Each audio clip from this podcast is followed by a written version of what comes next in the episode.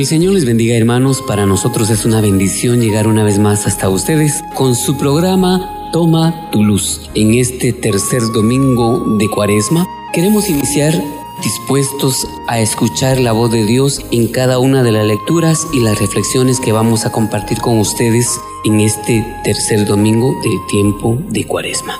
Nos acompañan el día de hoy para reflexionar nuestras hermanas Evelyn Mendizábal, Ana María López, Julia Camel, Carmelina Shahil, Vivian Macel, nuestros hermanos Boris García, Enrique Ponza, Vinicio Chea, Iván Rivas, Egor Espinosa, Amílcar Acevedo y Fernando Martínez.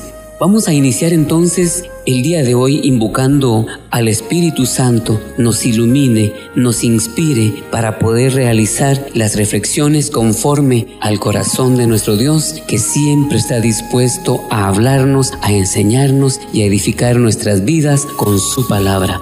Oramos invocando el nombre del Padre, del Hijo y del Espíritu Santo. Amén. Ven Espíritu Santo, Llena los corazones de tus fieles y enciende en ellos el fuego de tu amor. Envía, Señor, tu Espíritu para que renueve la faz de la tierra y nuestras vidas. Oh Dios, que llenaste los corazones de tus fieles con la luz de tu Espíritu Santo, concédenos que guiados por ese mismo Espíritu vivamos con rectitud y gocemos siempre de tu consuelo. Por Jesucristo nuestro Señor. Amén. En la primera lectura, Yo soy, me envía a ustedes. Se nos presenta un interesante pasaje tomado el libro del Éxodo, en el cual Dios se manifiesta a Moisés. Antes de recibir su misión, Moisés tiene una experiencia personal de encuentro con el misterio de Dios, simbolizado en la llamarada que no se consume. Con un corazón dispuesto, Prestemos mucha atención a esta lectura. Lectura del libro del Éxodo. En aquellos días Moisés pastoreaba el rebaño de su suegro, Jetro, sacerdote de Madián. En cierta ocasión llevó el rebaño más allá del desierto hasta el Oreo, el monte de Dios, y el Señor se le apareció en una llama que salía de un zarzal. Moisés observó con gran asombro que la zarza ardía sin consumirse y se dijo, voy a ver de cerca esa cosa tan extraña. ¿Por qué la zarza no se quema? Viendo el Señor que Moisés se había desviado para mirar, lo llamó desde la zarza, Moisés, Moisés. Él respondió, aquí estoy. Le dijo Dios, no te acerques, quítate las sandalias porque el lugar que pisas es tierra sagrada. Y añadió, yo soy el Dios de tus padres, el Dios de Abraham, el Dios de Isaac y el Dios de Jacob. Entonces Moisés se tapó la cara porque tuvo miedo de mirar a Dios.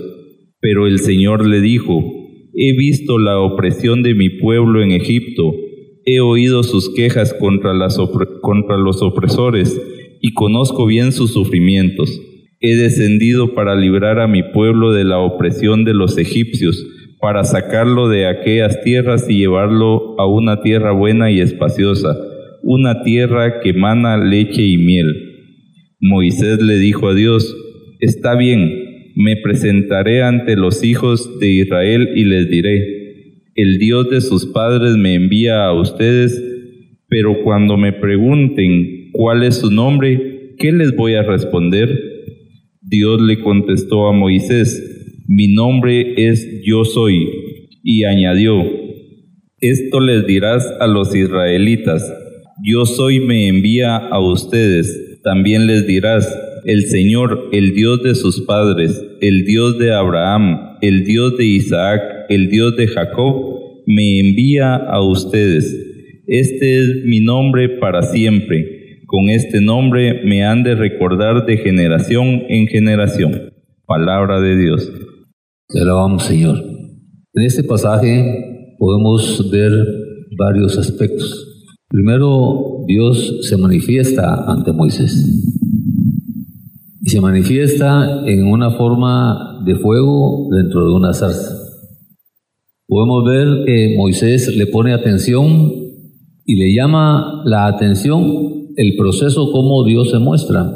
Y por la curiosidad, él se acerca a ver la zarza. En ese momento, el Señor le hace un alto a Moisés y le da una explicación de lo que quiere realizar y cómo se identifica. Y dentro de la explicación le hace un llamado, a la vez le da una explicación de qué y cuál es el propósito que él quiere cuando lo llama, porque él explica a través de eso todo lo que el pueblo de Israel está sufriendo y le hace las promesas de liberación y le hace las promesas de salvación. ¿A qué nos lleva esto el Señor? En la primera parte, a nosotros se nos ha manifestado muchas veces Dios de muchas maneras, pero muchas veces ni siquiera le ponemos la atención, como le puso en esta ocasión Moisés. Aunque sea por curiosidad, aunque sea para ver de qué se trata, pero Moisés atendió a ese llamado. Y cuando se acerca, el Señor le explica de la opresión y de la esclavitud que está viviendo el pueblo de Israel. Y le da un análisis sobre el proceso de la esclavitud. Porque la esclavitud es un estado en el que viven las personas, ya sea por norma, por ley o por deseo propio. Y alguno dirá, ¿cómo así por deseo propio? Sí, porque en la vida somos esclavos de muchas acciones de muchas posiciones, de muchos comportamientos, de muchas conductas y de muchas actitudes. Pero Dios le explica ahí a Moisés que él conoce la circunstancia del pueblo. Él sabe la opresión que está viviendo, pero el mal manejo de las aflicciones es que por el cual no se han decidido enfrentar y salir de esa posición.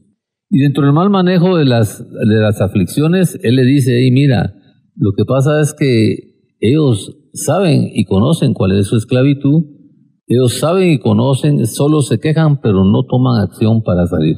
Y una de las cosas que nosotros tenemos que aprender en el manejo de las actitudes, de las aflicciones, perdón, es aprender a manejar y enfrentar las aflicciones, no que las dejamos pasar muchas veces. Por eso dice el Señor ahí que muchos son, muy pocos son los días que tenemos como para seguirnos creando problemas. Y por eso nos invita a que a cada día tenemos que enfrentar los problemas, darle la solución a los problemas. No como normalmente decimos, ah, ahí mañana lo voy a ver de qué se trata. Y entonces en, esa, en ese momento Él no puede obrar y no nos da la oportunidad. ¿Por qué? Porque nosotros estamos siempre viendo las debilidades, estamos viendo siempre las amenazas, pero no volteamos a ver las oportunidades de Dios. Entonces el Señor manda a Moisés y le dice, tienes que ir a enfrentar a Faraón. El Faraón es la persona o el personaje que nos tiene esclavizados, que no nos da libertad y no nos permite tener este momento de, de solución en nuestra vida, ese momento de romper con esa debilidad. Y entonces va y le dice, tienes que ir a liberar. Y esa es una de, las, de los mandatos que Dios nos, nos pide en nuestra vida. Tú tienes que ir a enfrentar lo que te tiene esclavizado.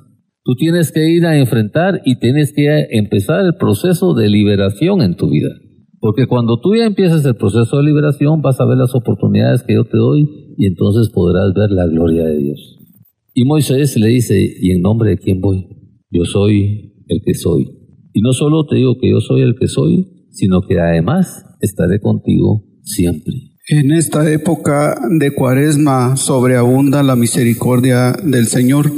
Siempre está Él preocupándose por atraer nuestra atención, así como atrajo la de Moisés en la zarza ardiente.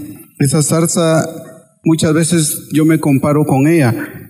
Es como un chiribisco. No le prestamos atención más que el 7 de diciembre en los fugarones.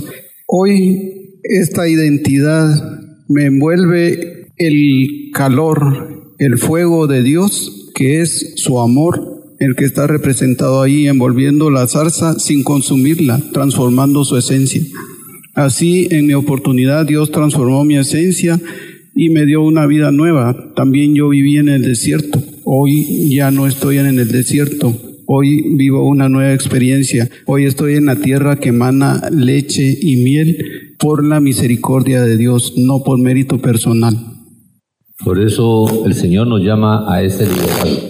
Y ese liderazgo de enfrentar, de romper, de luchar y de saber que tenemos una solución. Y al final nos da un consejo muy hermoso en la epístola de segunda epístola de Corintios, En el capítulo 4, en el versículo 8, nos dice, nos vemos atribulados en todo, pero no están abatidos, perplejos, pero no desesperados, perseguidos, pero no abandonados, derribados, pero no destruidos, porque donde quiera que vayamos, llevaremos nuestro cuerpo e iremos en presencia del Señor a alcanzar la victoria. Muy bien, hermano, de esta manera llegamos al momento de un pequeño corte musical y volvemos rápidamente para seguir reflexionando en torno de toda esta maravillosa riqueza que encierran las lecturas de el día de hoy. Volvemos en unos instantes.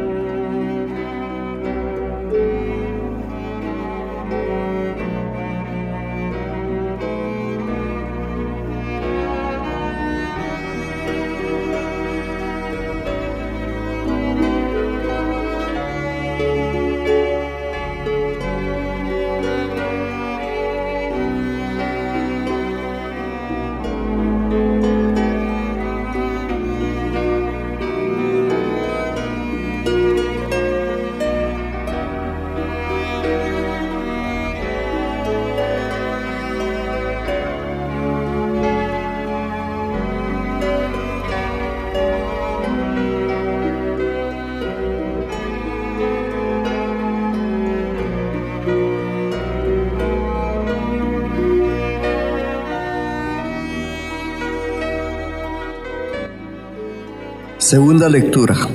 Como ejemplo y como escarmiento nuestro, San Pablo, en su carta a los Corintios, hace una relectura cristiana del Antiguo Testamento y les advierte del peligro de pensar que después de haberse convertido al cristianismo, todo está ya hecho.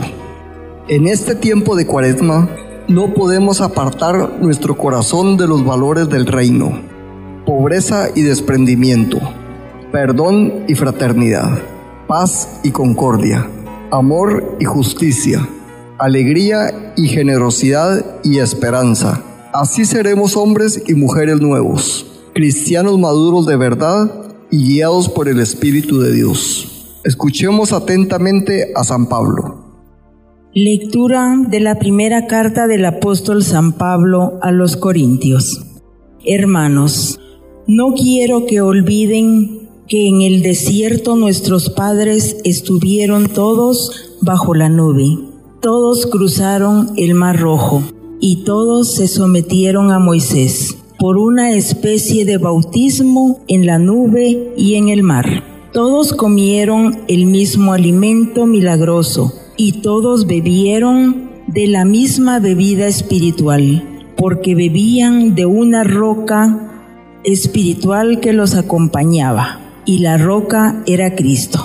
Sin embargo, la mayoría de ellos desagradaron a Dios y murieron en el desierto. Todo esto sucedió como advertencia para nosotros, a fin de que no codiciemos cosas malas como ellos lo hicieron. No murmuren ustedes como algunos de ellos murmuraron y perecieron a manos del ángel exterminador. Todas estas cosas le sucedieron a nuestros antepasados como un ejemplo para nosotros y fueron puestas en las escrituras como advertencia para los que vivimos en los últimos tiempos. Así pues, el que crea estar firme, tenga cuidado de no caer. Palabra de Dios. Es importante ver en el versículo 2, donde dice que todos ellos fueron bautizados de la misma nube y en el mar para unirse a Moisés. Y es cuando ser bautizado es meterse bajo la nube, meterse bajo la mano poderosa de Dios, porque es sumergirse, por eso el símbolo del, del cristiano es un pez. Y todos fueron metidos bajo la nube poderosa que cubrió, los cubrió durante el día y alrededor del fuego, que es el Espíritu Santo, que los cubría del calor en la noche. Y dice ahí en el versículo 5 que sin embargo la mayoría de Dios no agradaron a Dios y sus cuerpos quedaron tendidos. Y en el 4 dice que tomaron la misma bebida espiritual, pues la bebida de la roca espiritual que los acompañaba y la roca era Cristo, y que comieron el mismo alimento. Y esto nos hace la reflexión de lo que es Jesús en nuestra vida, porque en la promesa de Ezequiel nos habla precisamente de que nos llevará a comer pastos, a pastos grandes y pastos verdes, pero también nos indica y nos recuerda las dos promesas de Jesús, cuando dice yo soy el pan de vida y el que coma de mí nunca más tendrá hambre. Y nos habla de la roca, que es cuando le dice a la samaritana que Él le va a dar del agua de la cual nunca más tendrán sed. Y entonces se hace la manifestación del maná, porque el maná es el pan caído del cielo. Y la roca, como bien lo tipifica en la lectura, habla precisamente de lo que es la simbología de Jesús. Por eso nos recomienda que para poder procesar y crecer espiritualmente, tenemos que aprender a comer de ese pan que es Cristo Jesús en Eucaristía y de esa roca que es Jesús a través del agua de su costado. Eso nos invita a dos cosas y nos llama la atención en dos cosas. Nos hace la reflexión ahí que no tenemos que estar conscientes y estar confiados de nosotros mismos.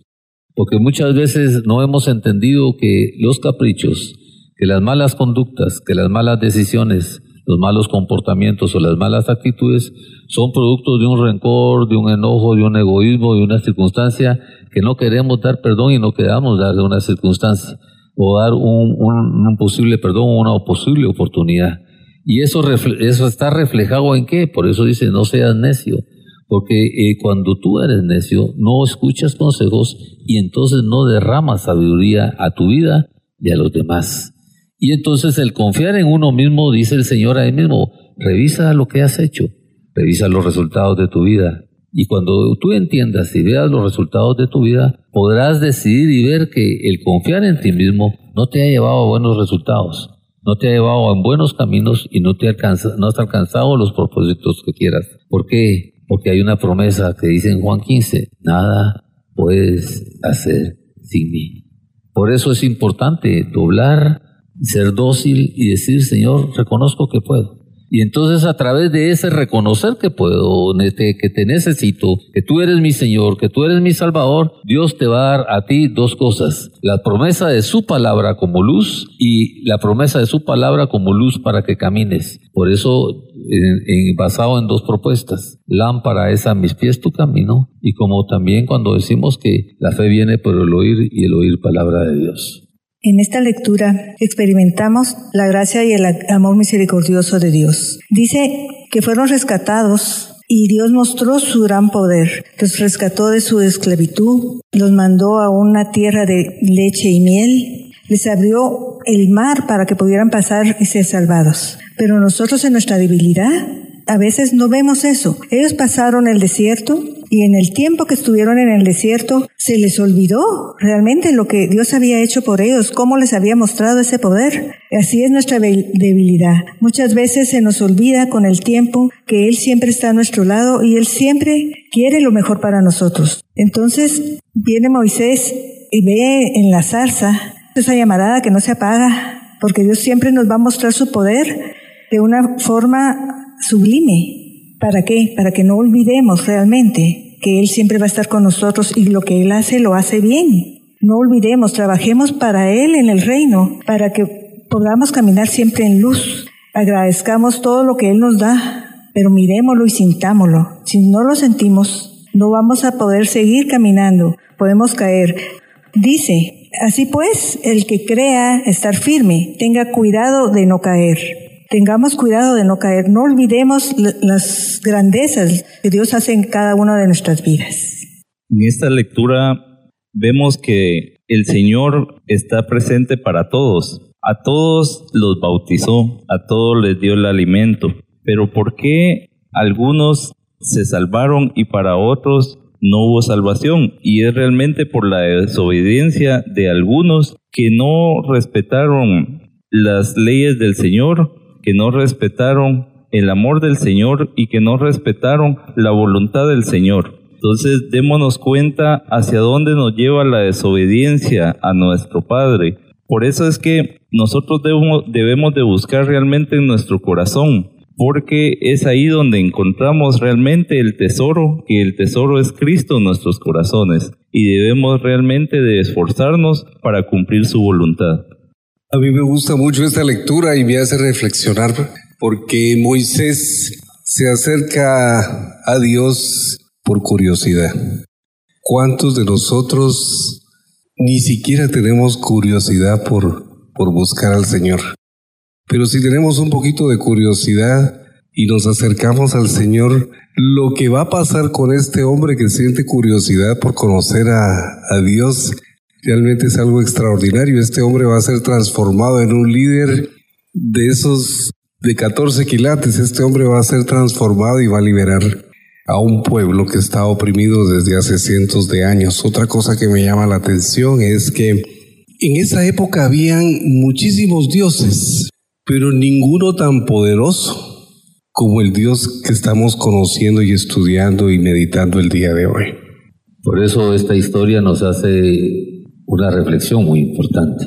Primero nos hace una advertencia en el, en el versículo 5. Dice, sin embargo, la mayoría de ellos no agradaron a Dios y sus cuerpos quedaron tendidos en el desierto. Y esto es la advertencia es que le pongamos atención a los malos deseos, a las idolatrías, a la carnalidad, a los buscadores de placer, a la lascividad, al deseo de querer tener siempre la razón, al deseo de siempre estar buscando un, de cosas de mundo. Y nos hace esa advertencia porque esas son las cosas que nos llevan a la desaprobación de Dios, a la desaprobación divina. Y no vaya a ser que en el caminar de la vida nos pase como a muchos de ellos, que nos quedemos tendidos en el camino. Por eso es importante en esta parte que revisemos realmente esas advertencias que nos llevan, cómo están nuestros deseos en nuestras conductas, en nuestros comportamientos, en las actitudes, en las intenciones, en los deseos, en los propósitos, para que tengamos y hagamos de verdad una nueva visión de vida. Podemos descubrir también el amor y la generosidad de Jesús, de Dios Padre, que guió al pueblo a través del desierto, pero con la generosidad de la nube que les prodigaba sombra. Los hizo atravesar el mar rojo y nadie pereció. Les dio la misma bebida espiritual que salía de una roca a la cual Moisés había herido con su callao. Esta es la prefiguración de Jesús, que ya en vida le dice a la samaritana, si bebes del agua que yo te daré, nunca más tendrás sed. Y luego llegamos a la advertencia final. Así pues, el que crea estar firme, tenga cuidado de no caer. Estemos atentos, procuremos no caer. Por eso el Señor nos dice que nos suministra la luz y pongámosle atención a la parte de Proverbios cuando dice el mandamiento del Señor, el mandamiento los mandamientos son para cumplirse y obedecerse. Son como una luz, como una lámpara. La enseñanza de Él es una luz y la disciplina de Él es el camino de la vida. Por eso es bien importante ese proceso, el propósito de la, de la palabra de Él. Primero dice que el mandamiento es una lámpara para iluminar, para ver, para analizar, para disponernos a obediencia. Lo segundo nos dice que las enseñanzas son una luz para visualizar, para tener visión a dónde quiero ir, entendimiento para decisión, para ver, tomar buenas decisiones, buenas acciones en nuestra vida. Y el tener disciplina en la vida es el camino de la verdadera vida. Y esto ha venido a confirmarnos la palabra de los profetas. Y por eso el Señor quiere que como una lámpara brillemos en un lugar oscuro hasta que despunte el día y te salga el lucero de Cristo Jesús en nuestra vida. Bien, queridos hermanos, pues en este maravilloso tiempo de cuaresma, en que la iglesia como madre y maestra nos invita a reflexionar acerca de las lecturas que ella nos propone cada día de este tiempo de cuaresma. Vamos a seguir reflexionando y esperamos que Dios esté edificando nuestras vidas. Así que hacemos un pequeño corte musical y volvemos con ustedes para seguir llenando nuestra vida y nuestros corazones con la reflexión de las lecturas de este tercer domingo del tiempo de Cuaresma. Ya volvemos.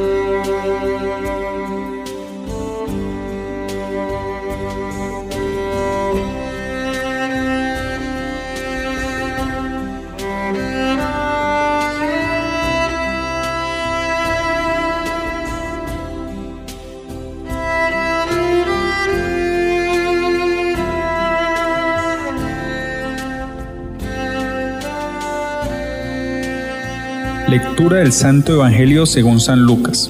Si no se convierten, todos perecerán igualmente. La reflexión se nos presenta en dos partes muy bien diferenciadas. La primera, el comentario de Jesús a dos tristes sucesos. Habla de la muerte violenta de unos galileos y derrumbamiento de la torre de Siloé que aplastó a 18 hombres. La segunda, la parábola de la higuera estéril, Ambas unidades coinciden en la urgencia de la conversión antes de que se agote la paciencia de Dios.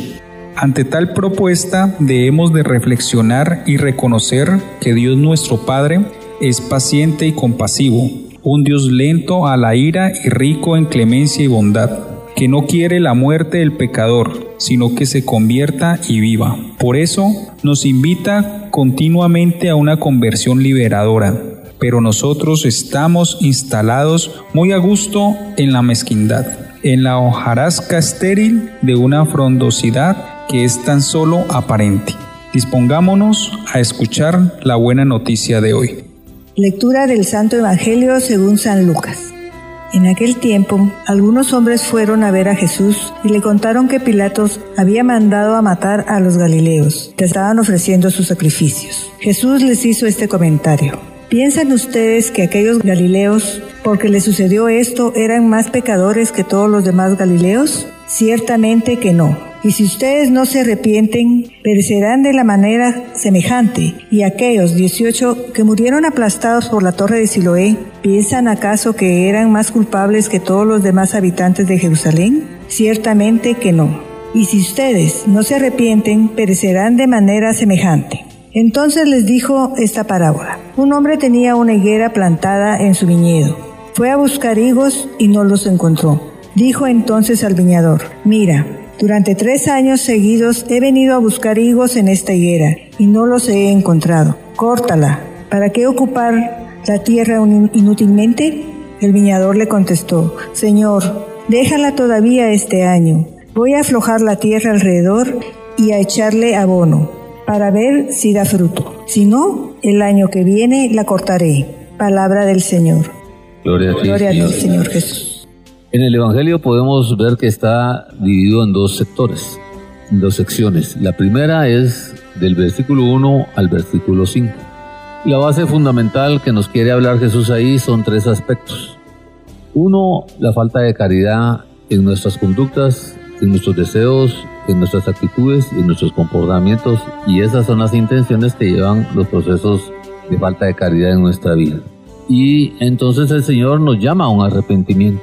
Y nos llama a un arrepentimiento porque hay ciertos requisitos que Él quiere que nosotros tengamos y analicemos previo a tomar una decisión del arrepentimiento. Lo primero que Él nos dice, uno de los requisitos es que nos dice que tenemos que aprender a vivir de nuevo, un nuevo nacimiento en nuestra vida, un nuevo nacimiento espiritual porque Él nos dice en su palabra que cuando dice, yo les aseguro, quien no nazca de agua y del Espíritu, no puede entrar en el reino de los cielos.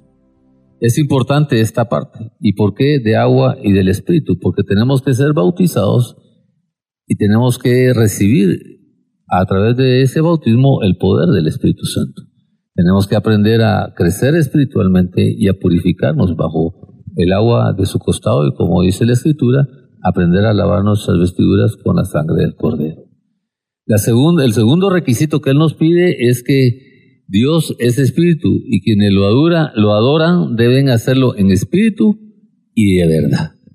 Y esa es una de las partes fundamentales de, de los requisitos que quiere el Señor. ¿Por qué? Porque no lo podemos adorar si no hemos entendido el propósito del Espíritu, no lo podemos adorar si no vamos con la verdad, con el deseo y el propósito de entender, de adorarlo y de engrandecerlo en nuestra vida.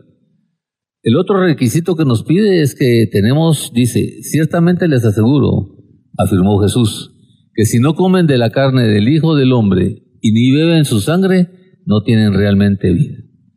Es otro requisito que tenemos que aprender a comer y a beber de la sangre y el cuerpo de Jesús. El otro requisito que nos habla es sobre la fe personal.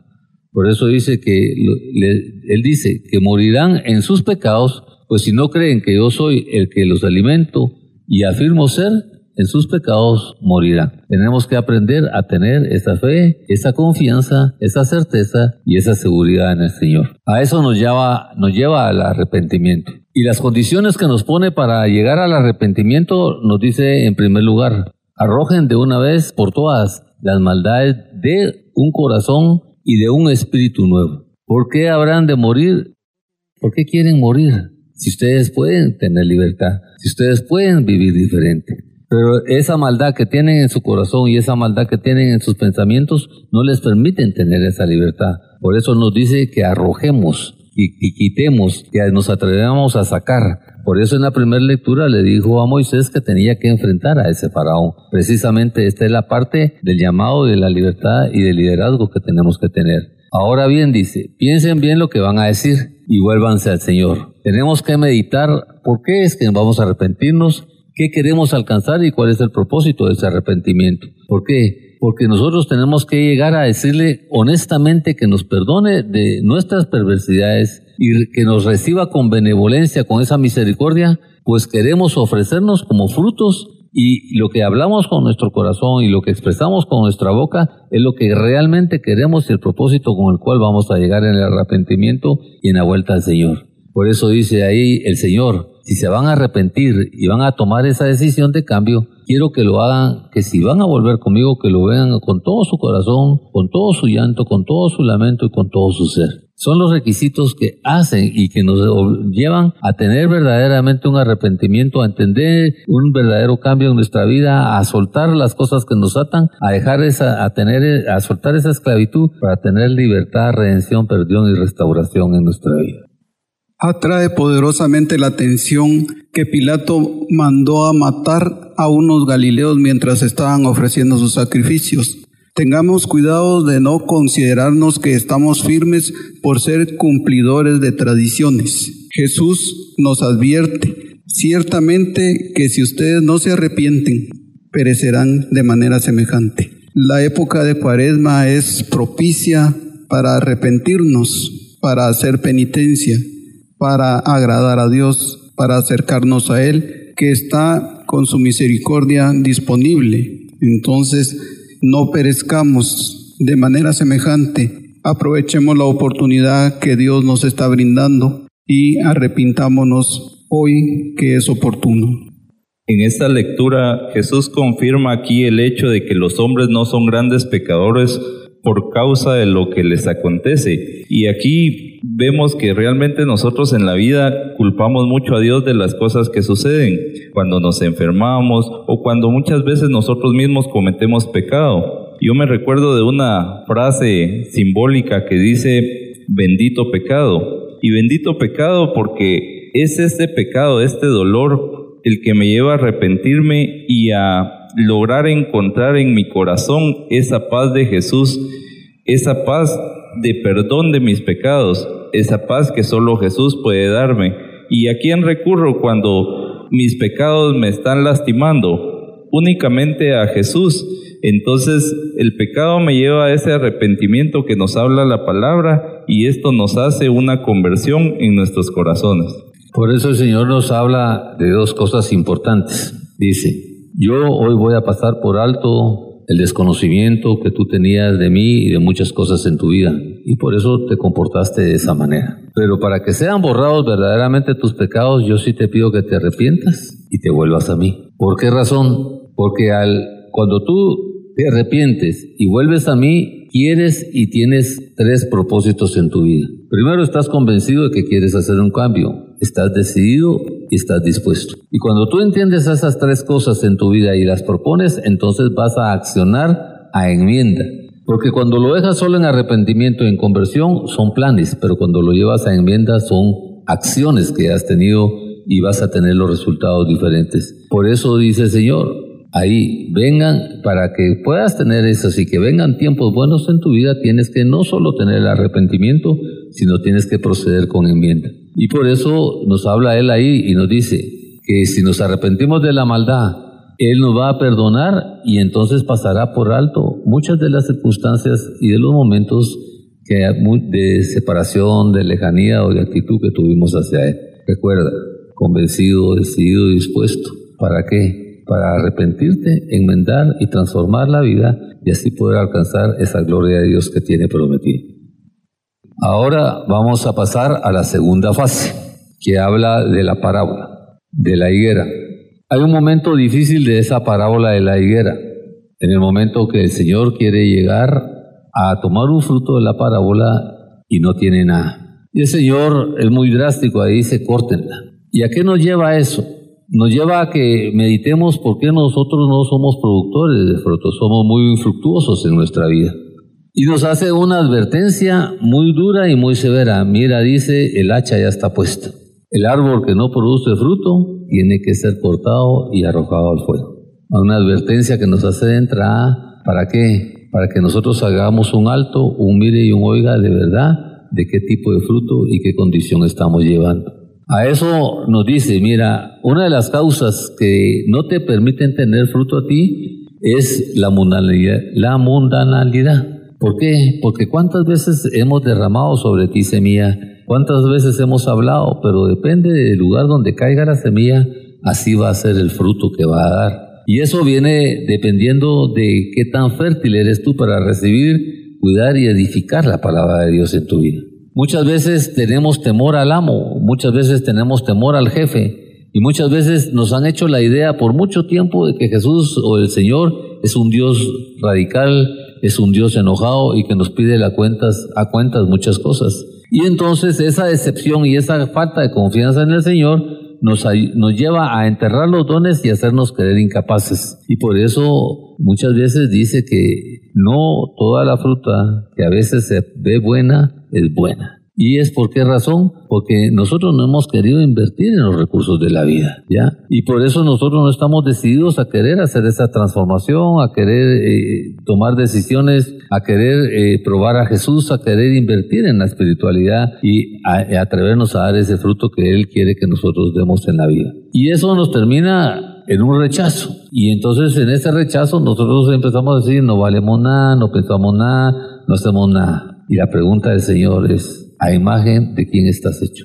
a imagen y semejanza de Dios. Y cuando tú entiendes este proceso en tu vida, entiendes también que Dios no hace basura. Y no nos tenemos que considerar basura, no nos tenemos que desconsiderar desvalidos, no nos tenemos que desconsiderar que no tenemos esas capacidades. ¿Por qué? Porque somos hechos a imagen, a espíritu de Dios. Y entonces el Señor nos invita a dos cosas, a que demos fruto. Y por eso Él nos dice, produzcan mucho fruto y demuestren su arrepentimiento. Porque si nosotros seguimos produciendo el mismo fruto anterior, no hemos hecho ni un arrepentimiento, ni una conversión, ninguna enmienda. Y por eso el Señor nos dice, produzcan frutos que demuestren su arrepentimiento. Eso nos lleva a entender dos cosas, que nosotros no hemos escogido a Dios, sino que Él nos escogió a nosotros. Y dice, y yo te escogí a ti para que tú des fruto. Muchas veces a nosotros esa promesa nos asusta, porque no creemos que ese proceso pueda ser una realidad en nuestra vida. Y al no creer que ese proceso sea una realidad en nuestra vida, no creemos en la palabra de Dios, no creemos en la confianza de Dios y no creemos que Dios pueda ser ese personaje que habla en la parábola que se va a ocupar de cuidar, de limpiar, de proteger a esa higuera. Por eso el Señor en el segundo paso dice, déjate, déjate cuidar, déjate que yo quite sus vástagos, deja que yo siembre, que yo te cultive, que yo te abone en la vida. Y por eso el Señor dice, y nosotros morimos, ¿por qué? Porque no hemos creído y entonces nos desvalorizamos, pero y nos hacemos inútiles e irresponsables. Y hoy el Señor dice, hoy a ti te digo, ponte de pie, porque tienes vida. Ponte de pie porque puedes dar fruto. Ponte de pie porque yo te voy a cuidar, a limpiar. Pero eso sí, si al ponerte de pie y yo cuidarte no das fruto, sin duda te cortaré. Este tiempo de cuaresma es un momento oportuno para poder evaluar si antes tuvimos ese momento de, de, dar frutos, si antes en algún momento habían aflojado ya parte de la tierra y aún no lo hemos logrado. La parábola es fuerte y es muy clara y nos permite a nosotros entenderla de una forma diferente. Es también un momento de, de oportunidad porque pues se nos dice, si no produces un fruto que estoy esperando, pues entonces te voy a arrancar. Mientras tanto, te estoy proveyendo la oportunidad y estoy llevando hacia ti las herramientas que preparen tu vida, que preparen tu camino, que preparen esa tierra, que lo aflojen y que puedas dar los frutos que he esperado, no durante solo tres años, sino cinco o diez, una vida. A veces tomamos la decisión un poco después, nunca es tarde, pero tomarla a tiempo es más enriquecedor. Puede pasar más en esta vida eh, sintiendo todo lo que Dios tiene preparado para ti, la forma en cómo te va a llenar y, dar frutos va, va a ser lo mejor para ti, vas a disfrutarlo y vas a compartirlo con las demás personas. Yo me hice esta pregunta anoche, yo, yo sentí anoche que, que el Señor me decía, eh, y yo tengo una esperanza, yo tengo unas áreas de mi vida donde me di por vencido y siento que he perdido la batalla y no he querido dar fruto. Entonces mi reflexión es, tengo que tener el valor para preguntarme en qué áreas no estoy dando fruto. Tengo que tener el valor para responderme por qué no estoy dando fruto. Y tengo que tener el valor para cambiar cosas que yo sé que no están bien porque quiero dar fruto. Si esta noche no has dado fruto en una área de tu vida, solamente empieza por preguntarte por qué no estás dando fruto. Fruto, ten el valor de preguntarte y ten el valor de responderte por qué no estás dando fruto. Y por supuesto tienes que tener acciones que te permitan cambiar esa área de tu vida, porque el Señor no quiere que pierdas las batallas, el Señor quiere que des fruto en esas áreas donde no has dado fruto porque Él te va a ayudar a dar fruto en esas áreas por una razón. El Señor quiere que tú venzas, que tú logres, que tú seas feliz y vas a tener que dar fruto, vas a tener que pelear esa batalla con el Señor. Tres años, tres como número bíblico es tiempo suficiente, tres años sin dar fruto, pero en contraposición al viñador estricto, nuestro mediador Jesús abogando por nosotros, dale otra oportunidad. Y Él se compromete a nombre nuestro a abonarnos, a aflojar la tierra, a hacernos mejores personas.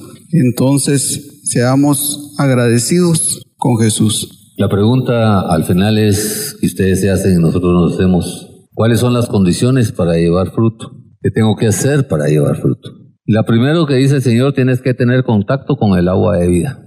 Por eso en el Salmo 1 dice, como el árbol plantado en la orilla del río, que cuando llega su tiempo da fruto y sus hojas jamás se marchitan.